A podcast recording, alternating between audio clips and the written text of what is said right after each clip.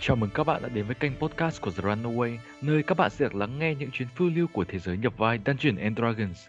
Là người dẫn chuyện của ngày hôm nay, tôi sẽ kể cho các bạn nghe về chuyến hành trình đến vùng đất mang tên Barovia trong chuyến campaign Curse of Strahd, hay còn gọi là lời nguyền của Strahd. Đồng hành của chúng ta đó là bốn người chơi hay bốn nhân vật mà họ đã tạo nên để tham gia tựa game này. Đó là Zero, một chàng hoàng tử mang trong mình sức mạnh của sự hỗn mang, đã chạy trốn khỏi vương quốc của mình. Nhân vật thứ hai là Anchovy, một người lùn, một tu sĩ của thiên nhiên đang đi tìm một chuyến phiêu lưu mới.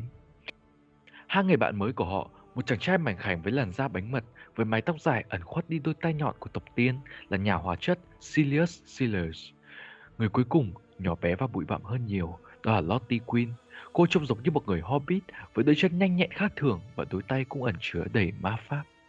Và như vậy, chuyến hành trình của bốn nhân vật bắt đầu. Với một quang cảnh đầu đông ảm đạm, trên chiếc xe ngựa kỳ lạ đủ sắc màu như thể vừa bước ra từ một dạp xiếc, chủ chiếc xe không ai khác là một gia đình Vistani. Họ là những người Gypsy lang bạt. Nay đây, mai đó để trao đổi những món đồ kỳ lạ trên chiếc xe của mình.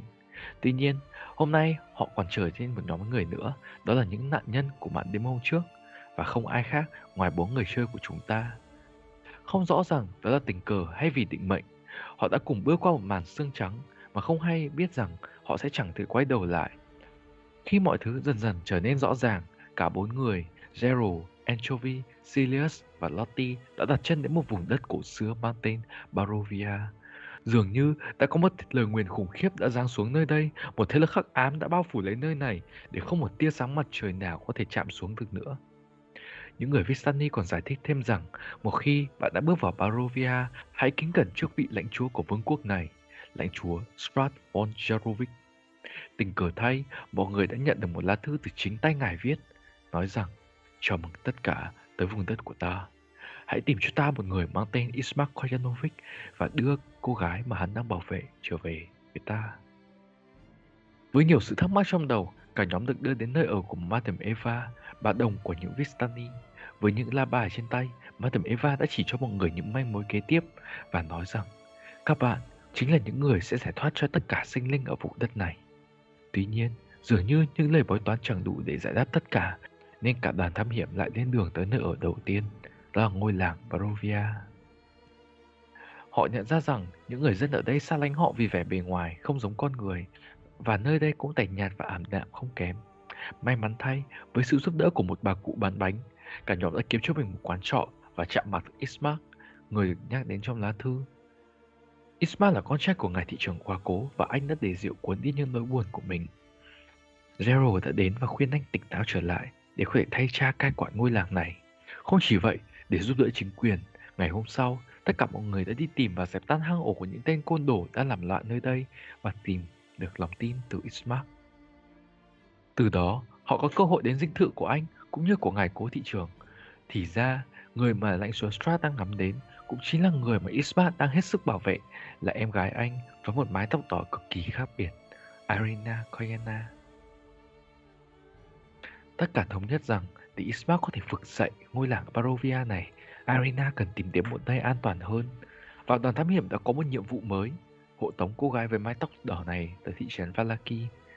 Rời xa ngôi làng, cả nhóm tình cờ đón thêm một thành viên mới, đó là một chàng công tước trẻ bị cướp dọc đường xin quả giang về Valaki.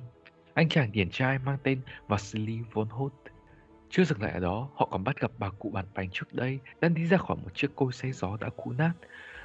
Tính tò mò nổi lên đã giúp cả nhóm phát hiện ra sự thật rằng chính những chiếc bánh họ đã ăn làm từ thịt thịt không gì khác hơn đồng loại của mình, đó chính là những đứa trẻ.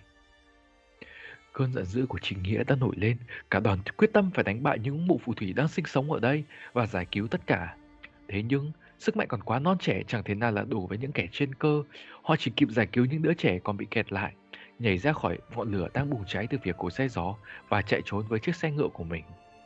Tưởng chừng như vậy là đủ cho một thất bại ê chề, nhưng không. Họ còn nhận ra rằng người con gái họ đang cần bảo vệ, Arina, đã biến mất cùng tên quý tộc Vasily kia.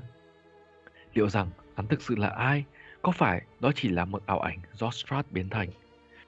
Những gì họ nhận lại chỉ là mà lá thư nói rằng ngài lãnh chúa đã để ý đến mọi người và bây giờ ngài ngỏ lời đến dùng bữa tối tại tà lâu đài của ngài. Và tại đây, chúng ta sẽ cùng thảo luận về những chuyện đã xảy ra cũng như những vấn đề chúng ta đang gặp phải. là thư viết. Silius thay mặt cả nhóm chấp nhận lời mời, nhưng trước hết họ sẽ tới Valaki để tìm một chỗ nghỉ ngơi và suy ngẫm về những gì đã trải qua. Và đó là tóm tắt của những gì đã xảy ra với đoàn thám hiểm. Liệu điều gì đang chờ đón họ ở thị trấn Valaki hay bữa tối tại lâu đài Ravenloft? Các bạn hãy chờ đợi những số tiếp theo của The Runaways để có thể tiếp tục tiến sâu vào vùng đất Barovia trong campaign Curse of Strahd.